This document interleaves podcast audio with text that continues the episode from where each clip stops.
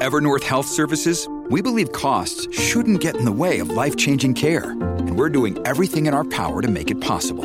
Behavioral health solutions that also keep your projections at their best? It's possible.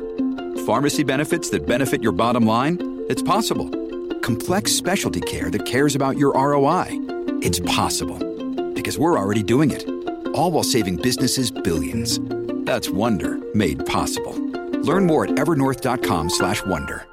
Podclass, i podcast di classe editori. Il rally a Wall Street continua in questo martedì 19 di dicembre, nuovi record per il Dow Jones ed il Nasdaq 100, all'S&P 500 manca solo lo 0,6% circa per arrivare a sfiorare i 4.800 punti che appunto non era riuscito a conquistare il 3 gennaio del 2022, ad allora risale l'ultimo massimo storico per l'indice benchmark. Linea mercati. In anteprima, con la redazione di Class CNBC, le notizie che muovono le borse internazionali. Si va verso la ottava settimana consecutiva in aumento per gli indici a Wall Street sostenuti ancora una volta dalle speranze in tagli dei tassi nel corso del 2024 e magari da un soft landing. Vari messaggi giunti oggi da alcuni membri della Federal Reserve che sostanzialmente comunque eh, portano a pensare che se l'inflazione continuerà a rallentare a quel punto la Federal Reserve avrebbe buone ragioni per ridurre il costo del denaro. Intanto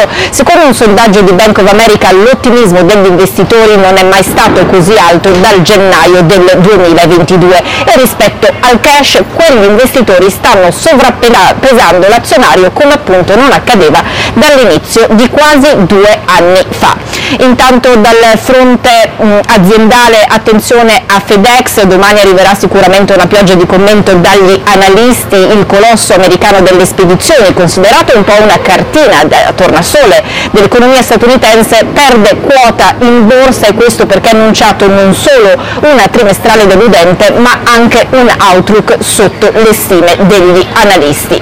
L'attenzione resta poi anche sulle materie prime, in modo particolare il WTI che si è portato ai massimi di inizio dicembre e questo per via delle tensioni nel Mar Rosso.